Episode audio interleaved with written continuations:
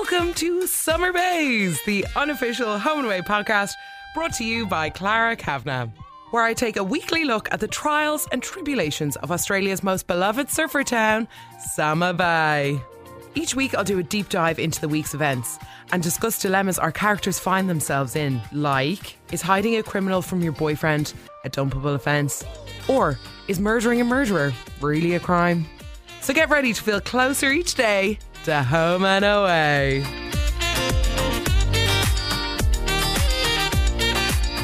Now, before I get started, I want to share a top tip to really enhance your home and away viewing, and it's super simple. All it is is no spoilers. It's a total game changer. You have to try it for one week. So when your episode of Home and Away ends, just quickly hit pause, run for the remote, turn off the telly, and just don't watch what's coming up next. Because extreme soap opera thrills await, and it adds a certain level of drama, shock. Just try for one week, five days, try it, no spoilers, no coming up next, and see how you get on. It definitely is worth a go. So this week kicked off with Leah slowly but surely coming out of the trauma she experienced from her kidnapping with Douglas. And I think the fact that she didn't know about Mason's death kind of puts it into perspective how long she was missing for. And I think they're doing a good job of her slowly coming out of it, but then she kind of takes like a few steps forward and then flinches at Justin, and then they're all of a sudden back there. But one issue that every single resident of Home and Away hates is bloody counselling. Like, why won't any of them go?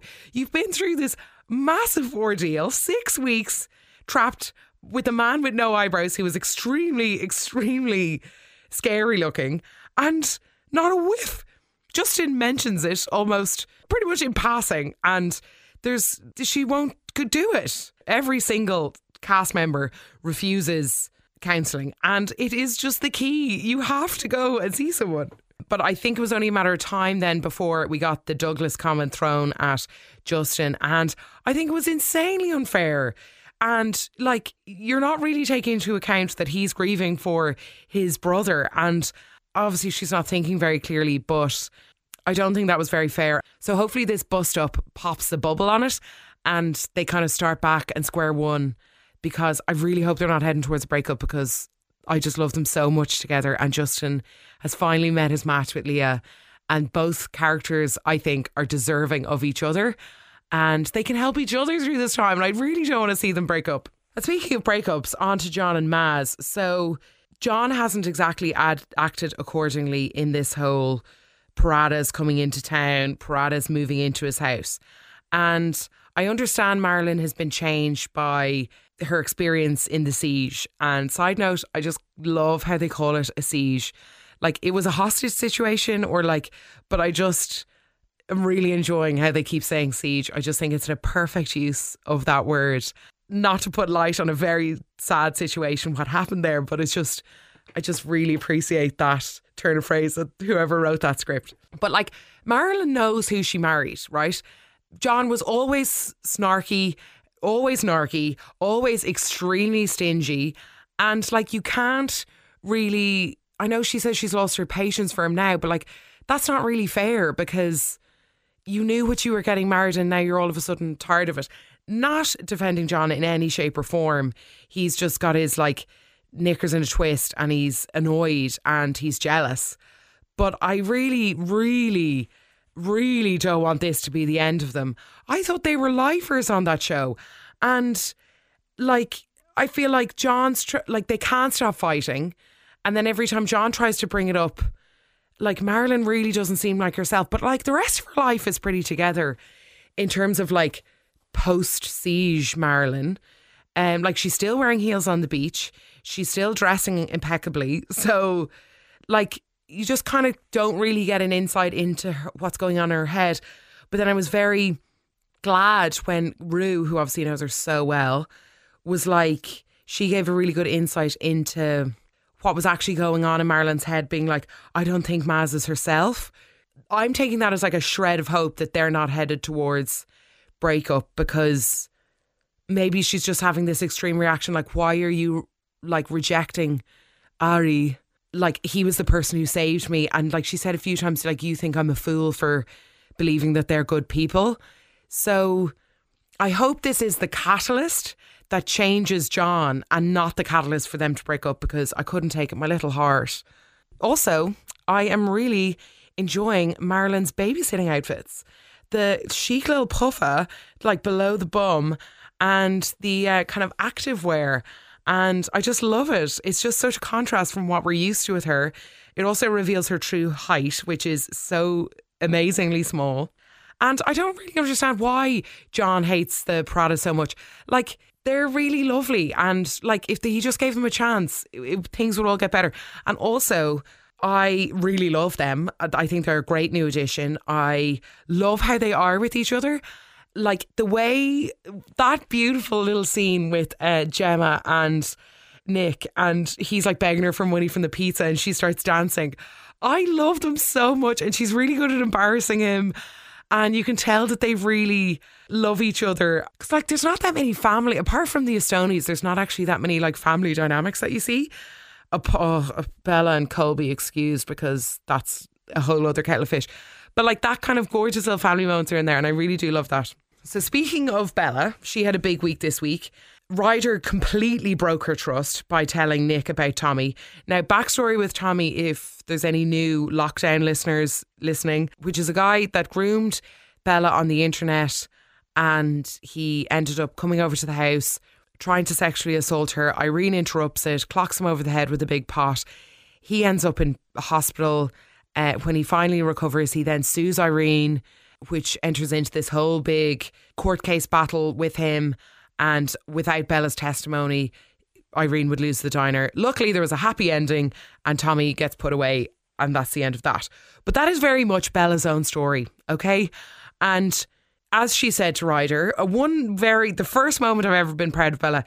She, it wasn't Ryder's story to tell, and I'm so glad we've seen like a shred, a shred of maturity from Bella that she didn't go off the handle or do something stupid. Now I know she later steals the car and goes to that house party with Nick.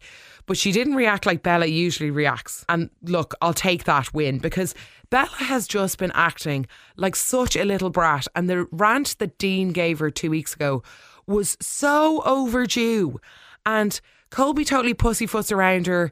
Willow lets her away with murder.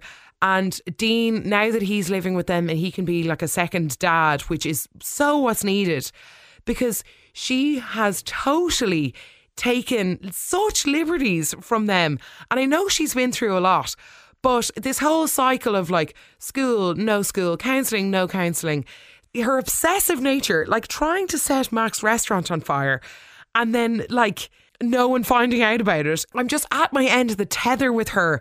And I think this relationship with Nick, with Nick is kind of making her kind of come round and move on with her life. The TAFE decision is genius and get her out of school, get out of this school debate.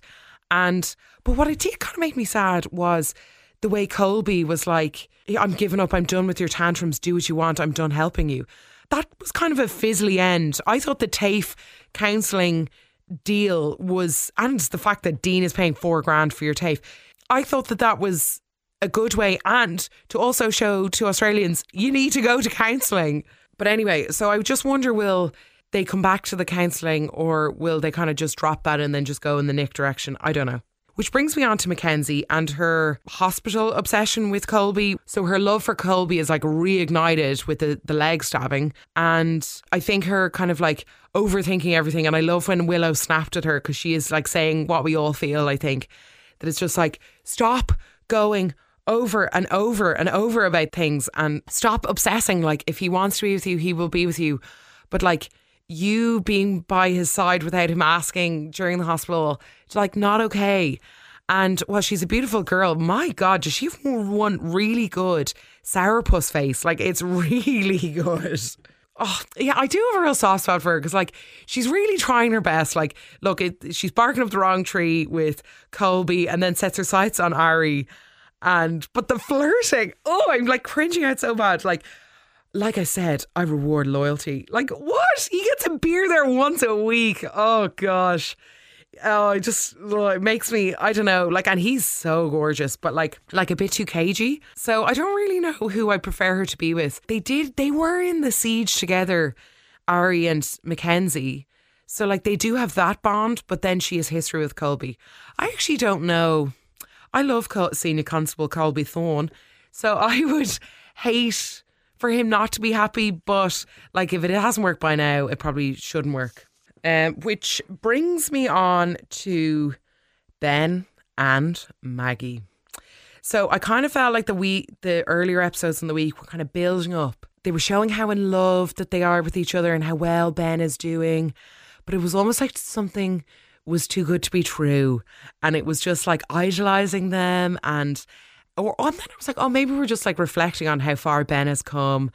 Also, good thing to note is the many hairstyles of Ben Astoni. Just watch. I would love to know who the stylist is for his hair. Like it's sometimes it's swooped over, other times there's like back combing in the back. It's spectacular. Do keep an eye on it because it's amazing. When you start to notice it, you actually can't stop. And I just need to know is he doing it himself or somebody else doing it for it? It's so good. So his brother Marco rocks into town for the birthday bash. Also, side note, great casting. They are like seriously look could be brothers. Uh, that is just brilliant. And the blackmail, what a zinger! I am just blown away because like everything is tainted now, and I feel so bad for uh, poor Maggie. I really think that this is a good test of Maggie because she's someone with such high morals and you'd actually trust what she would do in a crisis. She's someone who I would like really like to work for. I don't know. But he's Marco is really worming his way in with like Ziggy. Ziggy's kind of acting like this like believable, gullible little Labrador, being like, "This is so amazing. My bears are great. I'm giving the best advice ever." But you're not, Ziggy. Wise up.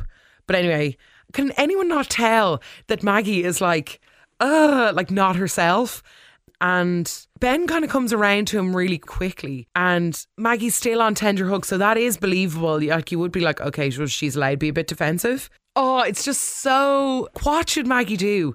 Well, one, she should have told him at the time, but you can see why she didn't because if they slept together when they were like 20 years ago, well, then, then maybe they wouldn't have gotten back together and she never would have married him. And now, okay, let's accept that it's gone on this long. And luckily, Marco hasn't been in their life until now. What should Maggie do? Because if she tells Ben, you're risking losing all the, the progress he's made with his battles with depression and you're risking your entire marriage. But if you don't tell him, then you still don't know how long is he going to keep this bribe over her head. Oh, it is just like he's being Marco's being the perfect amount of like vague and nasty. Like it's it's it's done really really well.